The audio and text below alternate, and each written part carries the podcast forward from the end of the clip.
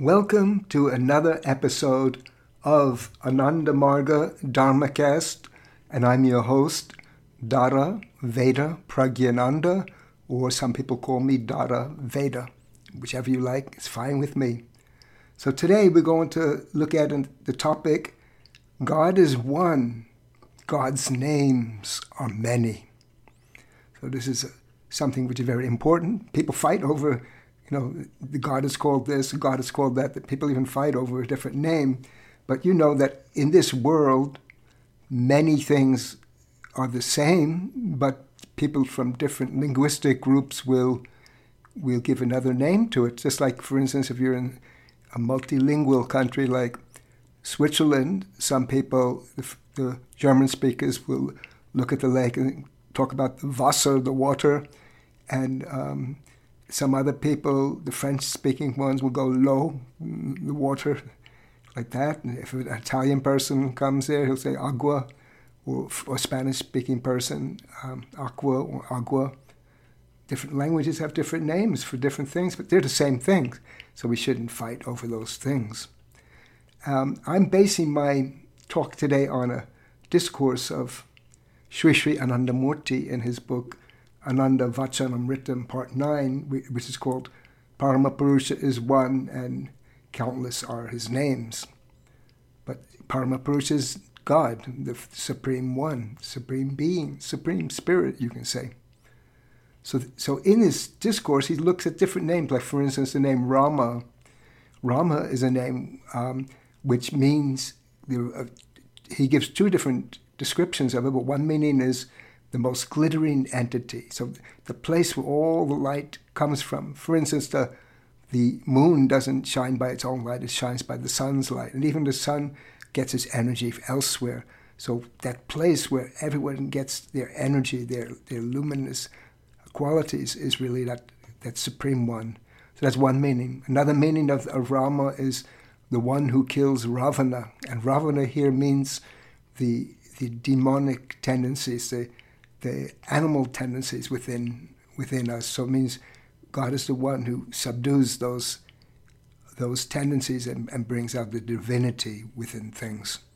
So this, this is a meaning. He talks about Narayana. There's also a, a popular name in India for God. And Narayana means the, um, the shelter of, of, of nature.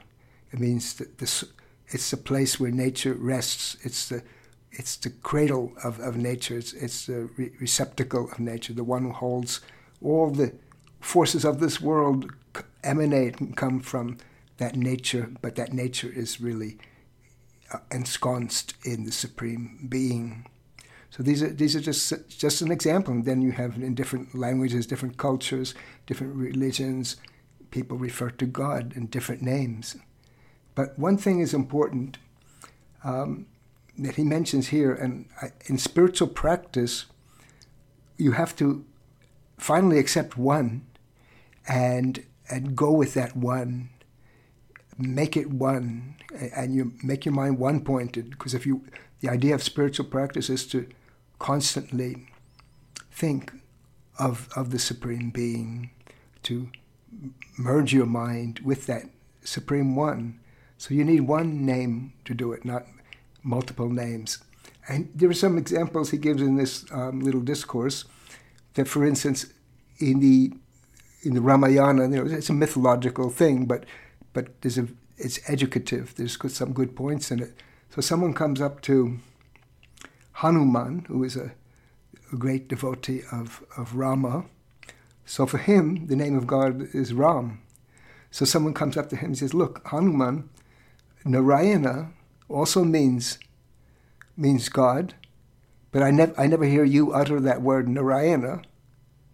And then Hanuman replies, "Yeah, I know. I know that it means the same, but for me, there's only there's only Ram, only Rama. That's the name. So that was his. So in and in this discourse, Anandamurti says something very important too. He says that in um, whether it's in prosperity or in adversity, go with one. And this reminds me of a story. It's probably also not true, just like you know, but it has uh, some kind of value. So I heard the story that once there was a a Muslim debating a Hindu, and they, are trying to say, "No, my God is better." And No, my God. So the the, the um, the Muslim is saying, yeah, my God is Allah. He's better. He's the best. And then the Hindu is saying, no, my God, his name is Krishna. He's the best. So then they looked around. There was a cliff. So, that, so then they proposed, okay, let's make a test. We will jump down and utter our Lord's name, and then we'll see who, which name is more powerful.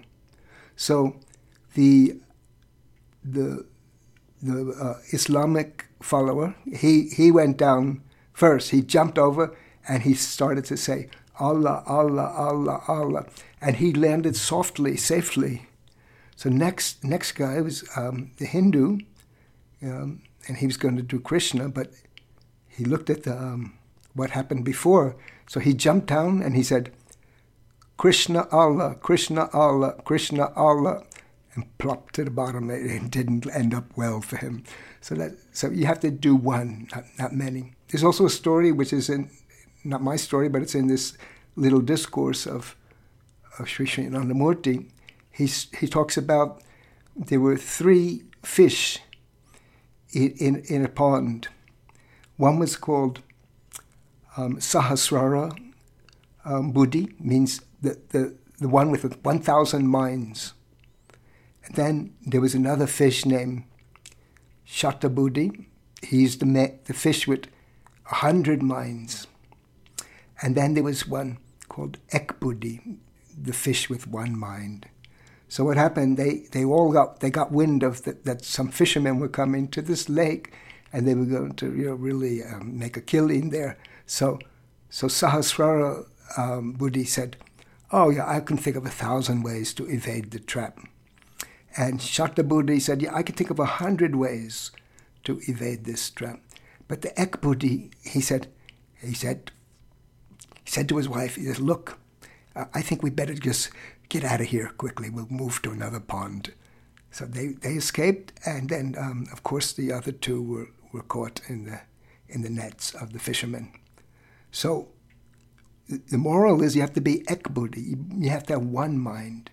So make your mind one accept it that that um, Paramapurusha is one, God is one. People may call him this, they may call him that, but there's a, there's only this one entity.